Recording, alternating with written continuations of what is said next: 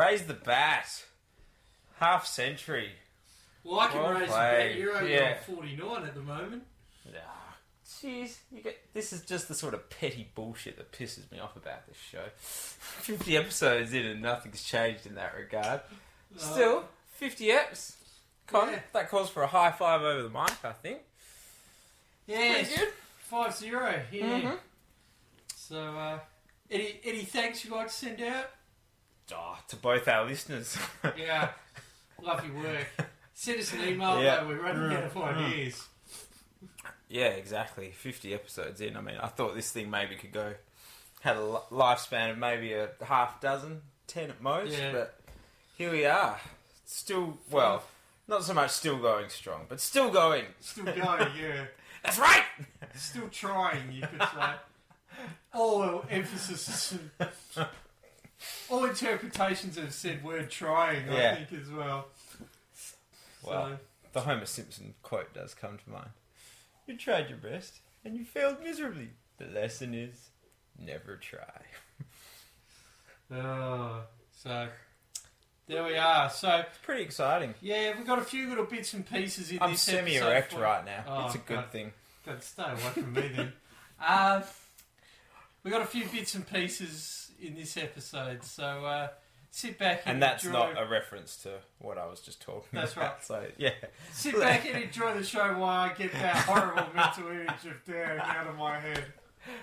It's going to be hard to do this show once the restraining order kicks in. Well, since our last episode, the AFL supposedly handed down some punishments to Essendon. I must have missed that one. Yeah, oh The only well, thing I saw was that James Hird has to take a 12 month sabbatical and then he's back in the chair. yeah, for two more years. Two more years. yes. Well, yeah. In case you weren't paying attention, we have Or even if you were and just didn't realise it was a punishment. Yeah, uh, they lost less draft picks than Adelaide did. They um, two million dollar fine. Yeah, James Hird gets a twelve month holiday. Danny Corcoran a six month holiday. Mark Thompson fined thirty grand. But notice they didn't Did I give miss him a anything? suspension in uh, in order to allow Essendon to just appoint him as the caretaker coach. Well- He's since come out and said he doesn't want to, but I found that quite convenient, didn't you? That oh well, the guy who would naturally just step in and and yeah fill the breach while Hird isn't around. We're not going to suspend him. He'll Well- just get the fine instead. Did you actually read the report? Or what, at least what- the what are you condensed- crazy? Come on, Yeah. No, an well, AFL no. official document. To be, to, be Fuck perfect, that. to be perfectly honest, based on the report, I'm surprised Thompson got charged in the first place. The same with uh, same with the Essendon doctor, actually. But uh, at the same time, I'm surprised that James Hird's managed to Well, uh, exactly. survive as long as he has. I mean, it's an absolute disgrace. Anybody else would have would have lost their job. And Well, for in his, any other sport. and for his QC to come out and call him a hero, I mean, are you kidding me? Uh, Are you kidding me? I ins- institute a drug regime, not let the players know about what's Yeah. going on. How can that? How can that be deemed heroic? But that that's just ties in perfectly with what Luke Darcy and the rest of the Muppets on um, Saturday night have been telling us all year. That somehow this standing strong in the face of adversity, never mind the fact that it's self-inflicted adversity from being fucking filthy drug cheats, somehow that's heroic and worthy of praise. Yeah, well, The the whole thing just leaves a very sour taste in my mouth. Other Yes. than it Oh. giving rise to uh, Richmond managing to lose a final to the team that finished ninth. That, Yeah. That's the one silver lining from this considerably in all dark this, cloud. But, uh, of course, yes, I did miss that Essendon supposedly got booted for the final, so all they did was shorten their season by a week anyway. Ooh, burn! So yes. that was biting. That was Hopefully, I mean to be to be honest about this and to be blunt, hopefully um, this isn't the end of the punishments because if it is, I, I find it incredibly disappointing. Mate, it's it's the end. It's over. I can I can guarantee you. I think there'll be some. We, this is going to be the, uh, and now we let us never speak of this again. Ten years from now, the AFL will have succeeded in like having this removed from all the history books and records. I'd wager the propaganda machine is about to spin into action like never before. It's going to be shades of the IPL managing to not mention a single word about the uh, spot fixing, fixing controversy throughout all their um, commentary and coverage of it this year. Mm. No, the the whole thing has been an absolute and utter farce. I mean, I would go so far as to say that this has been the biggest disgrace in the history of Australian sport. I think that's very cool. I'll throw it out there. Correct me if I'm wrong, but I I, mean, think of anything it- that- certainly, I mean, because in other sports it would have been something like you know, say the the Shane Warne diuretic uh, controversy. That's more a, global sport, whereas this, in terms of being, you know, so Australia's so-called uh, national game, wow, yeah, it's it's really cast a major shadow over the integrity of the competition, the integrity of the the um the CEO, and yeah, the powers that be. And yeah, it, the whole thing just stinks. Mm. And it didn't have to come to this. If they had just taken the same hardline approach that all other sports in the world take towards Yeah. drugs, Well- then none of this would have happened. I don't get how the hell were Essendon given the right to negotiate their punishment. Because the AFL, and this is the problem. As soon as it involves the AFL, they're in charge of everything. They run every single aspect of the AFL. There's there's never any sort of external jurisdiction coming in over the top and and yeah, telling them how things are going to be. The AFL is always in charge. It's always all done under their jurisdiction, and they're more than happy to you know negotiate deals and, and offers and, and things like that. It's not about the integrity of the sport. It's about them doing what they think is uh, at best to, I guess, further enhance their own, in this case, financial prospects by seeing this only play out at the very end of the season. They ensured that they weren't going to, you know, potentially lose any Well- lose any games or, or lose any interest in the premiership season. Though Melbourne Nah. stormed that side of things, and as I said to hmm. somebody the other day, they they actually endorsed a us against them mentality amongst this, Essendon with the view of actually trying to raise and Yeah. spike their state Exactly. rather than rather than water it down. They were playing it up as much as they possibly could. And this is what I'm saying. It all, in the end, boils down to what Demetriou thinks is going to be best for the AFL's bottom line. It Doesn't matter about the integrity. It really doesn't matter about what's right and wrong. Doesn't matter about you know whether people have been cheating or taking drugs or anything like that. It's all just about how best he can spin it in order to yeah play it to his advantage. But I think he's made a big tactical misstep in this case because the Yeah. AFL has come out of this looking the looking very yeah exactly yeah, Yeah. looking very very shady at best downright corrupt at worst Mm, yes, there you have it. Don't cheat. I'm just going to throw to a sound clip here in a minute, which is Is this press- my cue to crack one off? no Well, I'm going to After- anyway, so. Ross Lyon's press conference from the first final against Geelong. In particular, his uh, his rant towards one Mister Shane McGuinness. Ross, we saw a number of play- players go down off the ball. Was there a message before the game that you wanted your players to be physical at all times, or was that Well, I'm not sure what you're alluding to. Are you talking about Dockers players or Geelong players? Geelong players? We saw a few Geelong Well, I think you're out of line because what I saw, I saw some Dockers players go down off the ball. I'm sure, I'm sure Yeah. they as well. But Yeah. did you have a message to your players in particular? What do you think? I don't know. You tell me. You're the coach. Well, I just think it's a silly question. We play within the rules. Zach Dawson's game Ross would have done there. I think it's about four Yeah. first months. What's your name? Mine. Yeah. Shane Shane who? McGuinness. Okay, that's the best question you can come up with after two hours of footy. You're quite brilliant, Shane. Yeah, terrific. Yeah, just go to Behind the Goals Vision and have a look. We'll see what comes out. Terrific, Shane. Yeah. So uh, Lyon versus McGuinness. What do you reckon? Knockout in favour of Lyon? Jeez, I'm surprised they even let him get in the ring. yeah. I to mean, say he was hopelessly outmatched there would be to yeah to be paying him a compliment. yeah.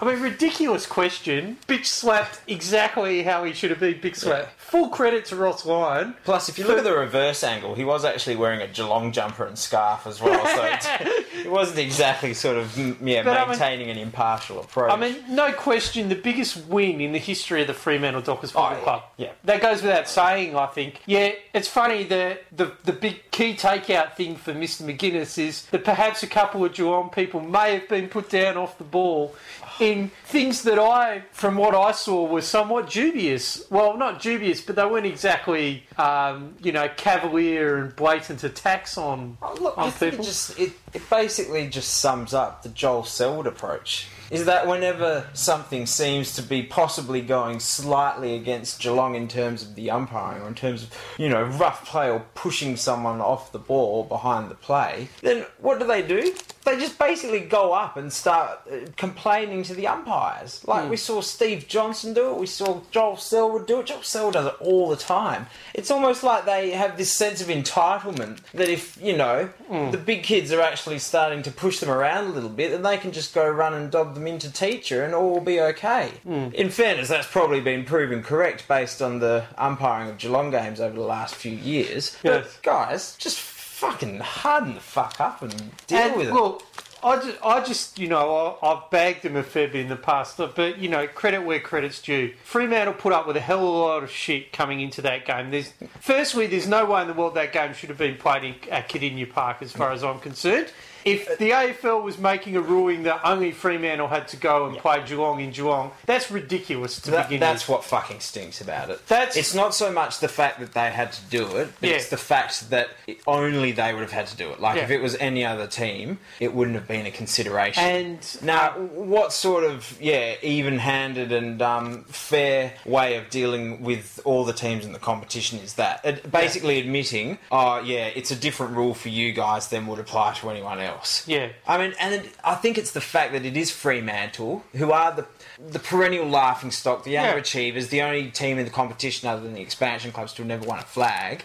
That the AFL was able to get away with Yeah. that sort of bullshit. And then, you know, the Geelong advertiser coming out and saying, putting a box of tissues on the front saying, just get over it. And then Fair income. the very next day having a mock a docker campaign for Freo to go down there and to bitch slap them on their own turf. Well, if I were Ross credit I'd be sending a gift basket to the Geelong Advertiser because I could not think of a better way to possibly get a team up for a game than with that sort of yeah petty crap being dished out beforehand. Now, tell me that Ross Lyon might have you know, might not have um, just sort of grabbed the front page of that paper, slammed it up onto the wall into the change rooms before the, the team ran out. Yeah. And said, "This is what they think of us, guys." Yeah. Like, how fucking idiotic do you have to be to do something like that before Yeah. a big final? And then, and You're then just you're just asking for the then for- universe to just turn around and kick you in the gut. That's exactly right. And for the and then for the people to complain about their their precious little angels getting roughed up a little bit. I mean, for God's sake, you know who really needs to ta- to to sook it, you know, get rid of the sooking side of things and harden up a little bit. It's all the Geelong supporters. Yeah. Uh, you know, the only other thing that I'd have to say is I sure hope Chris Scott's kids weren't there. I did find it interesting though that um, the following week, of course, they were yeah, th- then scheduled to play another sort of you know. Bottom uh, uh, feeder, yeah, so so- so yeah, a- another team that's definitely not going to pull a big crowd. But clearly, once the AFL realised that Kardinia Park was actually something of a hoodoo ground for Geelong during finals, they uh, yeah quickly shelved plans to have the game played there and moved it back to the MCG. Yeah, funny how these things work out. It's almost like they want a Victorian team to go through at a non-Victorian team's expense. Yeah, funny how that works. But that's just some crazy conspiracy. Oh, yeah, no, nothing like that could ever happen.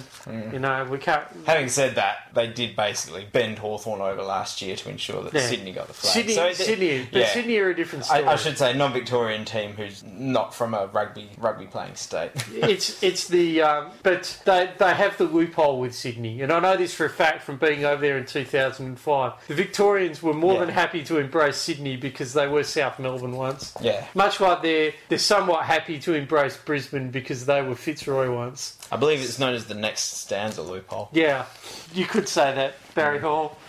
Yeah. I still don't know what the fuck next answer means, but Yeah. anyway. Every time I hear that, I just think of a, a comment you once made in an internal meeting, which was well, apparently they're asking us to analyse Greater Brisbane. Fuck knows what they mean by that. I think yeah, th- that uh, yeah second half of that comment could easily apply to the next stanza rule. Yeah. So, uh, But yeah, look, I'm not going to say good on you, Freo, because I'm quite hopeful that my team will end up playing them in the granny. Although, yeah, you'd have to say it's more than likely that we're going to just shit the bed and just fold against Geelong next Wednesday, uh, next Friday night now. But yeah, Well, I mean, uh, up until up until the finals, well, up until a week before the finals started, I would have said to you, I don't want to see Fremantle win it. But given the way that the, the governing body slapped them in the face, I couldn't think of a better story right now. I'm see, I'm a bit torn about it, and this is coming from someone who actually went into Freo, you know, to watch the the game at the pub with uh, Timbo, who would be familiar to other listeners, and it Yeah. was quite terrifying at the end because Timbo actually broke out into a facial expression there. So I've, I've never seen anything like that. And he said about 10 Yeah. words probably as Yeah, well. yeah. So it, it was a very eye-opening experience for me. Hmm. Um, but uh, see, no, I've just forgotten what I was going to say. but um, yeah, I've lost my train of thought completely. You're Um, torn, you said. Yes, I, yes. Thank you. Get me back on track. Good work, Cheech. I am torn because second only to wanting Hawthorn to win the flag this year, only, you know, five years overdue, is my one great fear, and that is the fear of a Geelong Sydney grand final, which would just be the ultimate shit stain on the last Oh. Saturday in September. Mm. Like, mm. so that's why I'm a bit worried because number one, Geelong have pretty much got one foot in the granny now, considering how, yeah, I mean, to say that Hawthorn have a 7,000 pound gorilla on their back about beating Geelong is not doing it justice. And number two, the, the because Freo lost, yeah, they went to the opposite sides of the draw. So Geelong and Sydney are both now lined up and poised. God, I hope it doesn't happen. Seriously. like, what do you do if those two play on Oh, grand final day? oh. Like, you have to decide whether to sort of stay in bed or just go into the kitchen and make yourself breakfast and then shoot yourself I- in the head. Yeah, I think I'll watch a replay of 2006. Yeah. That'll be my answer.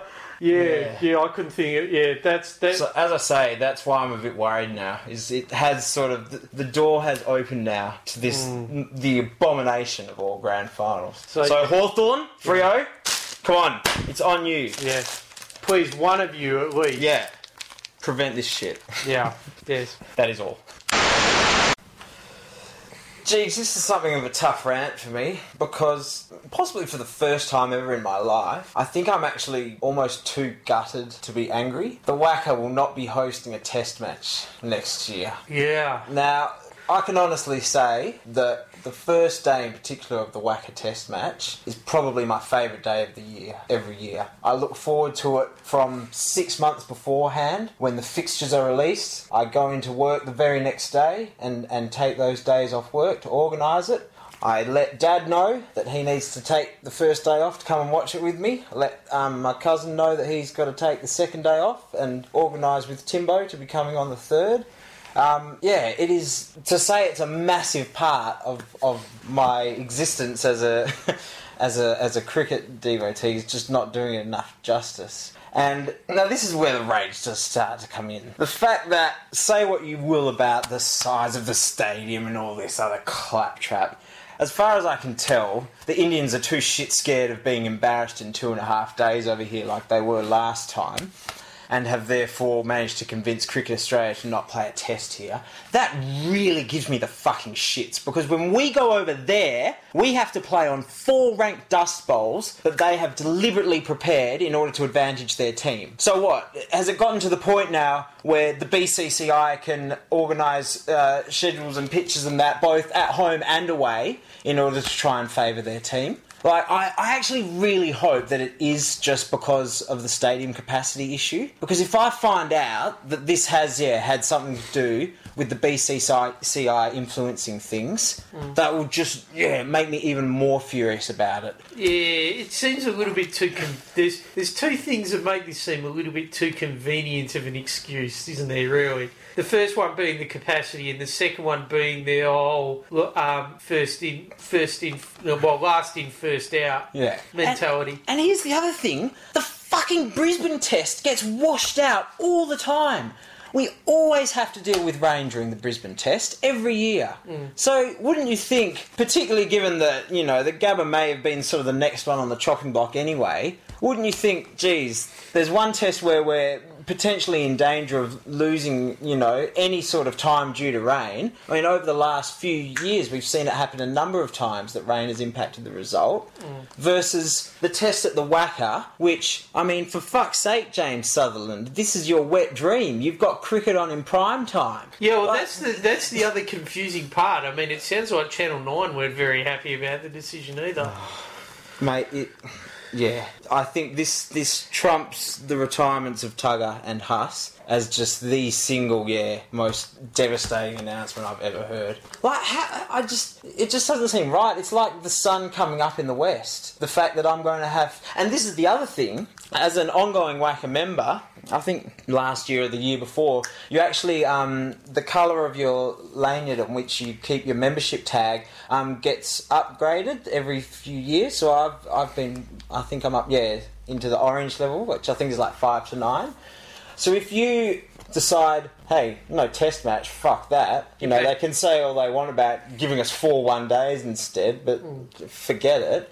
Then what happens is my membership, yeah, gets reset to zero. I go back to the bottom, and I believe I also have to pay some sort of um, some sort of enlisting fee if I do then become a member again.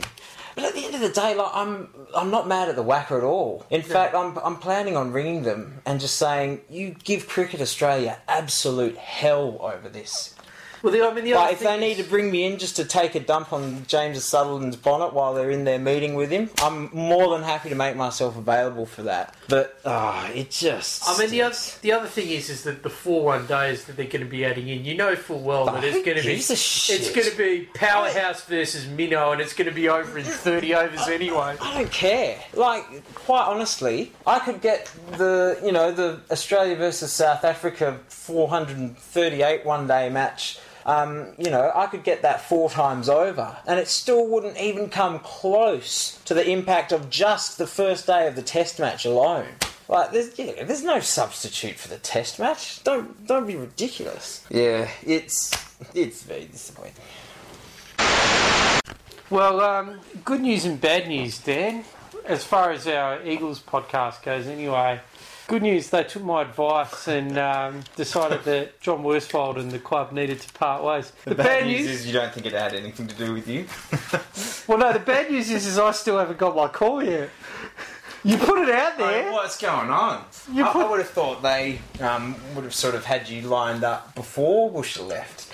You know, this is almost like uh, Michael Voss leaving before Paul Roos has actually been confirmed. Yeah, and then signing with Melbourne. Whoops. Yeah, well, that was really Angus. it- it's signing with Melbourne. Is that?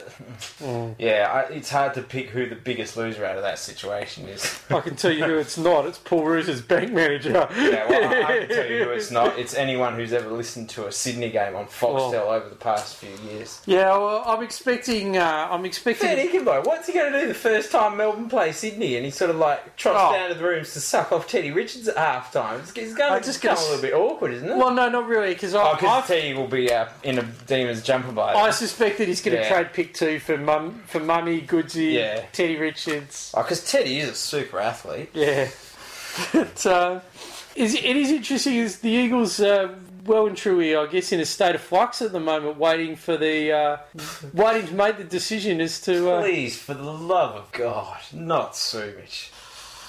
No.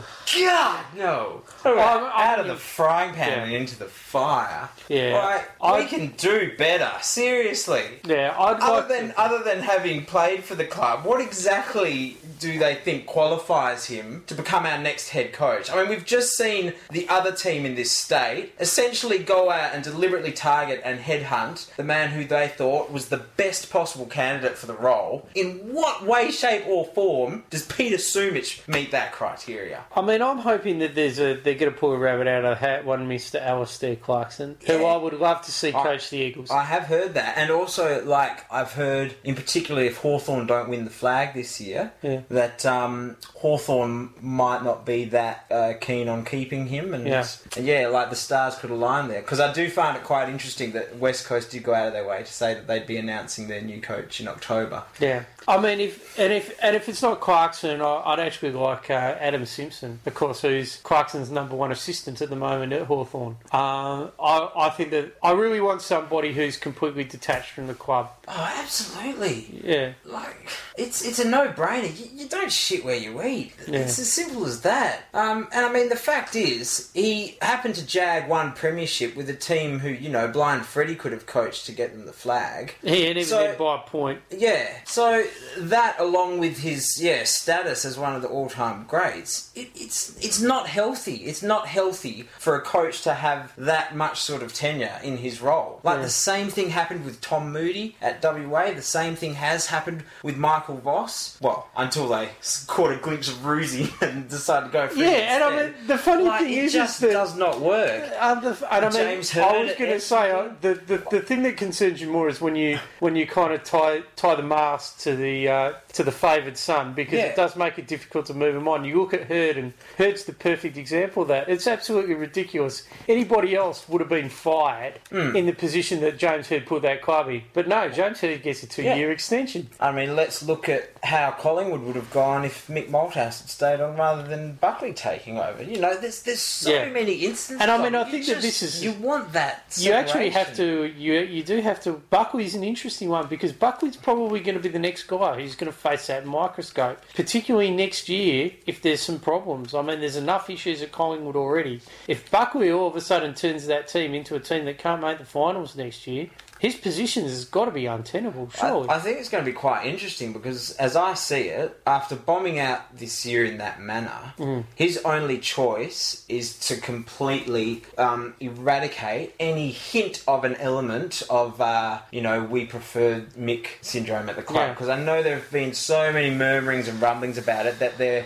there is a sentiment within a core group of players that they did prefer things under Mick. And- I actually think he his only choice now is to actually move them all on. Yeah, and it's and the, the problem that you have with that is is that he's committing to having to go backwards to go forwards, and him, he, I mean, whilst Eddie's there, he's probably going to have Eddie's support, being his love child and all. But if Eddie's moved on, what makes Bucks think he's going to be safe? It really, it's an interesting predicament If, there. if it if his uh, yeah safety is secure as long as Eddie's is secure, I think he's Yeah. looking pretty good. But and I, I actually want to go on the record and say I think that Michael Voss actually was a little bit hardly done by. oh, a little bit, Hmm. yeah. I mean, let's be honest. He probably deserved to be sacked after the um, well after his decision to basically assume they were in premiership mode, and uh, well, I mean, he fucked that team over. Well, time, I- just based yeah. on one arsey win against Carlton. But the fact is, that team, I think at that stage, had won seven of their last ten, including a couple of very big scalps. And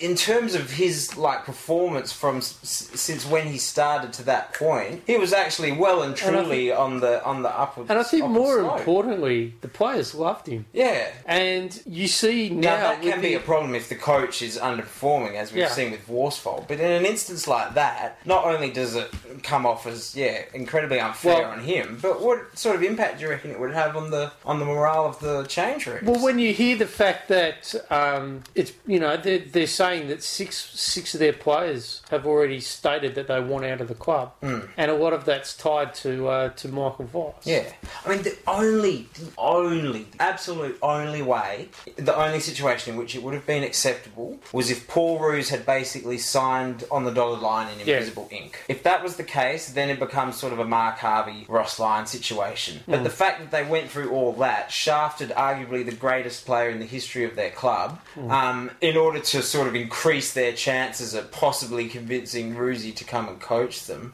I mean, Yeah. that's well, that's I mean, just look- mismanagement one on Yeah, one. I, and the reality is, you, you made an interesting point. Is that Michael Voss's greatest enemy was actually Michael Voss, the as the uh, list manager in essence. Yeah. Um, Brilliant yeah.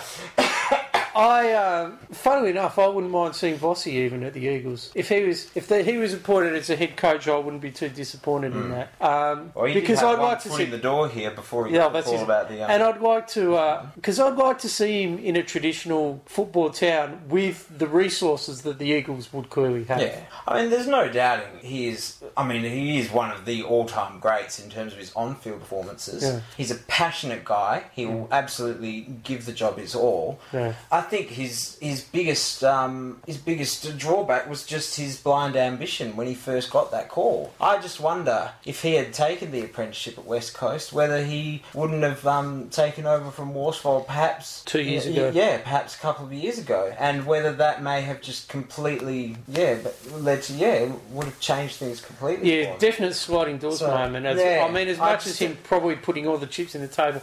At the time, uh-huh. I didn't mind it because there was a window there. There was a little bit of a window there if if, if it had worked out. It had to I- work out. There, it was risky, but it mm-hmm. was uh, where their list was at. It, it actually did make a bit of sense to go all in. Unfortunately for him, you know. Oh, but the way they treated Brad, Somebody- I think yeah. that was the the one that sort of yeah. Yeah, I mean, stuck in a unfortunately, lot of people's unfortunately for. Vossi going all in, somebody flipped quads, Hmm. and But I mean, particularly considering that he had you know played in premierships with the bloke. You know that guy was you know, uh, one of the well established and extremely well respected seniors at the club. Um, yeah, that was a tad harsh.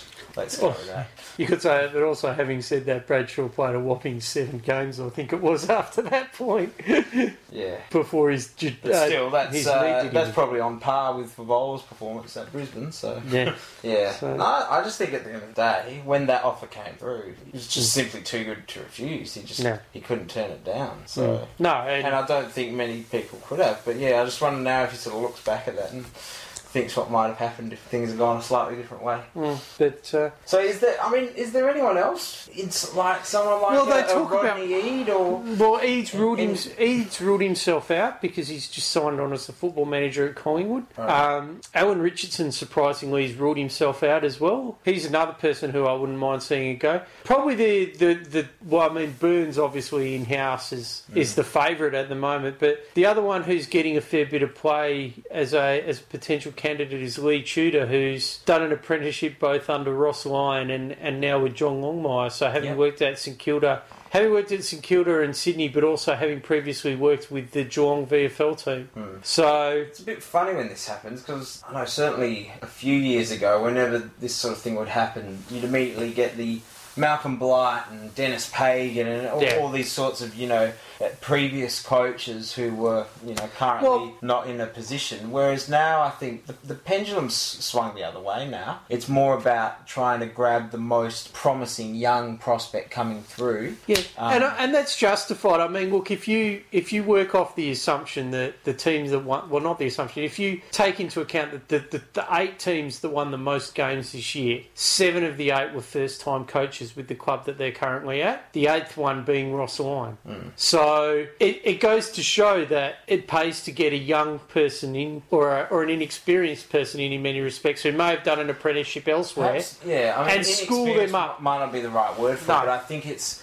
Whereas back in the day, if a coach Recycling coaches available, you out. always try and find the best possible option of the previous ones. Now it's more about trying to identify who the best. Um, I, and I mean, yeah, look, I think that there's a good reason for this. I, I've, I've said I've said this many times before. I actually don't know if I've said it on a bloke pod yet, but So I. I only think that there's probably five or six really good coaches out there, which is why this stuff happens. Yeah. The the need to to look and recycle coaches is minimal because the difference between a guy who's established who hasn't made the grade yet and somebody who's untried in those positions Mm. is so marginal. Is that you might as well take the risk and hope that you uncover the next Clarkson, Yeah. um, the next Longmire.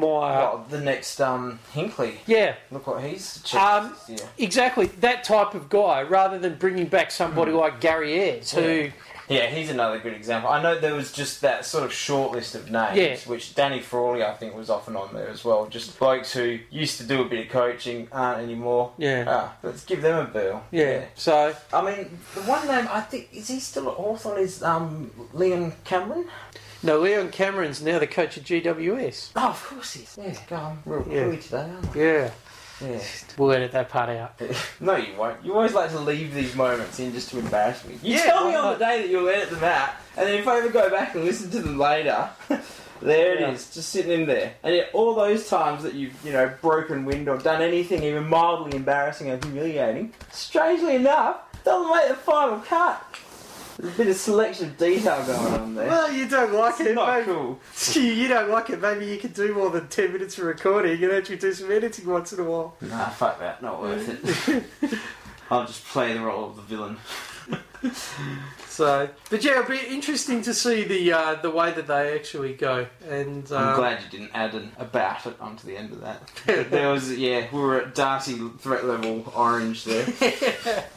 Having said that, have you now noticed the way it is so blatantly obvious that he's been scouring all the, the comment and forum boards searching for anything that anyone has ever said about him ever? That now, every time, you know, probably four or five times a quarter, where he utters the first, you know, three or four Yeah. words of that immortal phrase, you can almost see his brain going, oh, hang on, Das, better not. And yeah, like changing it at the last second. I think the only thing that's more pitiful about someone who has to resort to those sorts of tired and meaningless cliches is someone who then reads criticism of himself for doing that and then has to almost you know, as I say, yeah, several times a game, just bite down on his tongue in order to not keep doing it. Boy, oh boy. Boy, oh boy. Big boy, big boy Jackson's gone Yeah. in for the kill. Wowee. Fuck me, the Saturday night slot is just. The, well, I mean, yeah, maybe that, that could be an interesting poll to conduct, seeing as they like to do all this fucking live and interactive horse shit. I cannot emphasize that enough. It is horse shit. Let's have a poll that people would really like to participate in. Heyman Baz versus BT and Das. Yeah. Like, yeah, as you as you reach the end of your life, which Oh. commentary duo would you like to see you off from this world Would you would you like to get smashed across the face, or would you prefer to get kicked in the nuts? Oh, oh, that's a tough it's, one. Yeah, it's it's impossible. It- Yeah. yeah. This is like one of those I'll tell you what, ancient, Dad. ancient Greek, you know, Greek um, mythological riddles. This is sort of the uh, the 21st century equivalent. I equivalent. tell you what, Dan, I like the way you went about that. Pretty brave. So brave. Yep. Oh, and yes, I did need to rant about this too. Now, it's fucking. Alright, yeah. No, I saw you reaching for the stop switch there, so I figured, no, no, no, I've got to get in. Hamish McLachlan. Now, I've come to accept as an inevitability, and as, as an inevitability, your complete and utter fucking butchering of the English language and any basic sort of common sense week in, week out on a Saturday afternoon. Oh, no, I can't call it that. We have to call it Saturday Arvo. Really try and target that female demographic. That God, yeah, because God knows all those, all those chicks, once they see Saturday Arvo, they, they will flock, flock to your broadcast. They'll swarm. But last week, you crossed the line. You went too far. this, this was the comment. Fremantle kicked the last three goals and four of the last six. Now, as I said immediately at the time, that means after they kicked the last, prior to them kicking the last three, they'd kicked only one out of the three before that. So how does it make sense to take three of the last three and then add one of the last three before that? So this is my point. You can you can fuck around with the English language as, mu- as much as you want. But when you cross the line into statistical dumbfuckery, then you're in my domain, bitch. And up with that, I will not put. And uh, you know the scary part is? I don't know if you've noticed the Footifying Australia ads at the moment, where they're teaching the people to commentate in different languages. I'm trying to use some sort of brain bleaching No. technology to forget about. Just for them. the record, did you oh. notice who it is? Oh. Yeah. That is teaching them. Hey, the fact is, before they even sat down in that chair, they already out qualify you. So I was you're gonna just say- you're just lucky that none of them happen to have a direct blood relative sort of high up at AFL HQ. Well, the thing that I was wondering is in that ad, I don't see the English person. that would be a nice touch. Yeah. You have to admit, that would be a nice touch to Well, I guess that's what they're saying is that you pretty much only need to know a few words in order to outperform these fucking muppets on a Saturday. on Saturday, are they? Yep. Yeah. What more need Ah, be said? Yeah. As I say, hey, you're a fucktard. Alright, I'm on a bit of a roll here after my um, Haim stats rant. So I'm going to draw perhaps a slightly longer bow, but the one thing which Channel 7 have become fucking obsessed with over the last season or perhaps two is when, after clearances, you know, goals, any sort of key measure like that, on the right hand side of the screen, they flash up the last 10. Now, what pisses me off is that often when you look at them, you'll see that the last six have all gone to one team. But then before that, you've got one to the other team, then one to the first team, then two to the other team again. So basically, if you were to actually look at the, the, the most recent run of that stat, you would be able to immediately see, alright, we should be showing the last stats for the last six clearances. Perhaps if they had had eight of the last nine, then show the nine up. But what Channel 7 decided to do is just, uh, you know what? It's always the last 10. They're always going to be the most significant. Always the ones worth showing. Even though half the time it's basically three or four in a row and then it's just a complete randomness after that. Now, if you're going to go to that extent of trying to introduce some sort of statistical nous to your coverage, for fuck's sake, just have someone sitting there going, all right, this is the number of um, yeah recent measures that we want to show, and this is why. Yeah, Billy Beane's got a lot to answer for, hasn't he? As a consequence of Moneyball, it's it's just it's it's creeping into it all. Is that people don't make the distinction between meaningful and meaningless It- when it comes thing, to yeah. statistics. People see Moneyball and they think, ah, yeah, statistics. That's good. Got to get me some of those. Yeah. Missing the point that kind of only helps if, yeah, if they're actually meaningful. Which, for some reason, just brings to mind one of our famous, uh, one of our favourite um, respondent comments of all time. Who, when asked why he played Lotto, he said, "For statistics. I enjoy statistics." And my comment, of course, at the end of was, "It's a shame that you're no good at it." yeah. That was second only to the guy who said, "In order to pay off my brother's gambling debts." Yeah. I still remember the guy who was. Who, See, at least he's committed to the cause. I still remember the guy whose greatest ambition was to get a couch that doesn't stink. That was gold.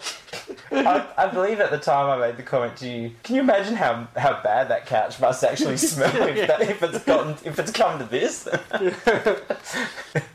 Ah, the general public. I, I've said it before and I'll say it again. If there's one thing my previous job taught me, it's to never underestimate the stupidity of the general public.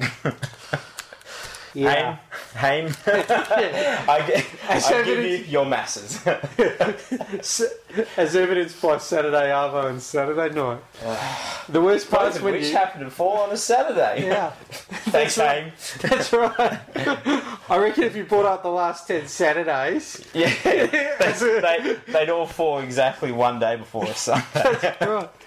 Which is nice, nice little trend happening on that side. Yeah. Yeah. We should, I don't know if we've mentioned it on this podcast before, but we should give one of our all time biggest ever shout outs to that magnificent bastard on Big Footy who penned Saturday Arvo commentary team a recap.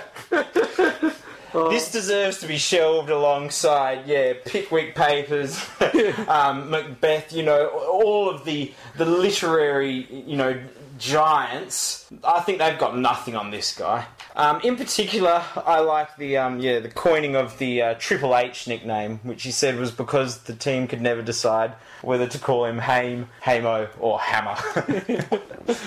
But yeah, if you haven't done so already, it's. I mean, yeah, w- words really can't do it justice. Yeah. Do, do Arvo. yourself a favour. Yeah. Yeah. check it out on Big Footy. Yeah. Your life will never Turn be it- the same. Turn us off right now, or maybe listen to us while Yeah. you're reading Saturday Arvo recap. It's basically the equivalent of saying there's this band called the Beatles. You should check them out. Yeah. yes. Only it's in an abusing Haim context. Yeah. Sorry, Triple H. and, while, and while we're at it, check out the Beatles. oh, good call. Well, Gene, one of the creative geniuses behind the Bloke Pod. I'll, I'll give Who's you that? a hint. It wasn't you. Um, has come up with an Billy, idea for Billy. a, for a new ongoing segment. Billy come think- up with something. which I think could be a winner. Um, so in the, yeah, very much in the vein of the chief and his um, increasingly incoherent rants on um, Foxtel, I've decided to yeah to just do that same thing but with a, a slight tweak, and I think we should uh, yeah launch a fantasy coach killer segment. So this is Which a is- segment reserved for the the blokes who get injured and subbed off halfway during the first quarter. Yeah, the the premium price players who crap out on you for the whole game. Pretty And- much, yeah, the and we- one guy each week who we single out for our. And we, we're going to carry this through all the competitions because we've Yep. Since discovered that between us we're pretty much playing fantasy sport all year round. Well, and I'm living many fantasies as well, but that, that's a separate conversation. Yeah. Yeah, Well- uh, I have joined up to the fantasy EPL this year because one of your co-workers, in fact, made And, the uh, mistake of uh, Original and, and uh, occasional Bloke Pod contributor Matty C. yeah. Shout well, out to Matty C. He poked the bear. And Yeah. the bear has struck back, let me tell you, after three rounds. i well, I should look up my exact margin over him, but let's just put it this way. I think I actually have to scroll down the page from where I am to, to come to his team on the ladder. So, So, so yeah. So, So you're- after, you're after the- pretty much learning the rules some 24 to 36 hours before the season started, that was all I needed, baby. to torch his ass. So uh, yeah, so you with the EPL, and uh, when the NBA season starts, I'll be getting back on board with uh, out to defend my championship. Oh, there it is. Everyone heard the NBA draft episode 25, and yeah, suffice to say, my, my call of me be dominating was proved to be proved to be quite accurate. I, Yeah, I, I wasn't did there to sort of keep you in your place that night. I did get some. Uh, the uh, the polar bears did raise uh, raise a very late challenge to my to my crown, but um, true to form, last last uh, put the gap in there last last game of the year. So thanks for coming. So uh, and uh, yeah, by the way, boys, uh, there was a, there's meant to be a two hundred dollar prize coming my way. So uh, That was, pony up, that was agreed to before you won. yeah, pony up the dough. Quite frankly, pony. two hundred bucks. Yeah, yeah, we're playing for big high stakes, buddy. So what? That's how many of them? How many of They them? owe me. they'll owe me forty bucks. Thanks for coming. Yeah. Anyway, So those Muppets, who almost certainly must be at least slightly aware of their own incompetence, still agreed to put forty bucks on the line. yeah, oh, it's like taking candy from a baby, mate. You know. anyway, Geez, how does one go about uh, organising one of these tournaments? well, I just sort of yeah, well, I just say it. bucks though. Yeah. Like, that's that's pretty serious bickies for something Hmm. like that. So, uh, but uh, yeah. Anyway, we're, dig- we're we're we're veering slightly off topic. Nice work. Yeah, yeah. It's easy work. Yeah, nice work when you can get it. Um, Yeah. I'm sure I've. Uh, the only problem is, is that I think I poked the polar bear and in the don't look at like that. Not in that way. Jesus Christ. you heard it here first. I'm sure ladies the uh, and he, he'll be uh, he'll be able to uh, to exact Exactly. his revenge. Yeah. Yeah, given that But generally, the um, generally, that's never really as threatening as it sounds. with well with, with with the NBA, it's a bit closer. I think it's I think it's three all now between us. So yeah, so he'll be uh, he'll be gunning for me this year, I'm sure. So uh, my key takeout from this discussion is that in three of the last six seasons, you've actually lost to Marcus. Yeah, that's right. But I did but I did That's, get the that's a last. fantasy coach killer right there. But I did get the last. that would be one. enough to lead to fantasy coach suicide. Come on, lift your game. Oh, he's, he snaked he snaked me in the last round one year. You sick me. I wasn't very happy about that. I was ranting about that for about a year. That was a coach killer all in its own. Good But, times. um, so yeah, Yeah. in, in Oh. the NBA, in the NBA thing, it's a guy who plays thirty minutes and scores negative points is essentially a coach killer. The Zach Dawson. I had a couple. I had a couple of those sitting on my bench at various stages last year. Luckily, they don't contribute any points on the bench, Yeah. but. Uh, Well, they weren't contributing any if they were playing on the court either, as it turns out. Hmm. But you, the, uh, the, given, Jackson, uh, the Jackson Fergusons. Yeah. That's who they are. given, uh, minus five. Was it minus five or given uh, there was a there was a a double bloke pot off uh, between Jeez, Jackson- let's, let's Jackson- have another meeting to Jackson discuss that. Jackson v. Jackson v GJ in one round, and then the winner getting getting the right to be getting pantsed by Timbo in the final, as it turned out. Yeah, great prize. Yeah, yeah. Uh, let me just respond to that by saying that East Perth pants your mob last week. Take that. I was, yeah. So yeah. So anyway, I was going to say as well, yeah, I'm also, I have been doing the Fantasy Ashes on ESPN Cricinfo, so I'll probably, yeah, get back into action on that one um, come the start of the next series. So. but it, but anyway. But anyway, I I guess what we're track. trying to say is that there is quite a, a wide array of options from which we, We can will be drawing our, from in yeah, the future. Our target of ire. And uh, given uh, Jackson the, uh, I'm trying to remember the schizophrenics team Schizophrenics, yeah. managed It's all to get spelling. managed to get picked by Chalupa Batmans. There's probably Still, someone. still, can I just point out, I, there was a much greater threat that particular weekend in that I happened to be um, lining up against Bagman's Bagman in the in the fantasy comp on um, yeah on footytips.com.au. But thankfully, unlike a certain co-host who happened to lose to his nemesis Polar, I well and truly established my authority in that one. In- even even though Andrew Walker did his best to just shit all over me with a um, minus 50 point trade penalty, having to sub his bad gastro ass out of my forward line. Even with that, still wasn't enough for the bagman to get close. So. But uh, thank Christ, quite honestly, because I wouldn't be here today if I'd lost to him. He did beat me in the, um, I think, in the last round that we played um, in the regular season, and then in the first round of the finals, he managed to step up and, and beat quite handily the top guy in our league, who had, I think, had only lost three games all year. But you're for, rambling. for Mr. Cricketers, it was a rags to riches story, losing four of his fi- top first five games of the season, and the one win was against Bagman's Bagman. So, it really, yeah, not not much to go on at all. But from little things, big things grow. Take that, Bagman. That's right. Are you going to nominate somebody for your uh, fantasy coach killers, or are you just Uh, well, going to gloat about?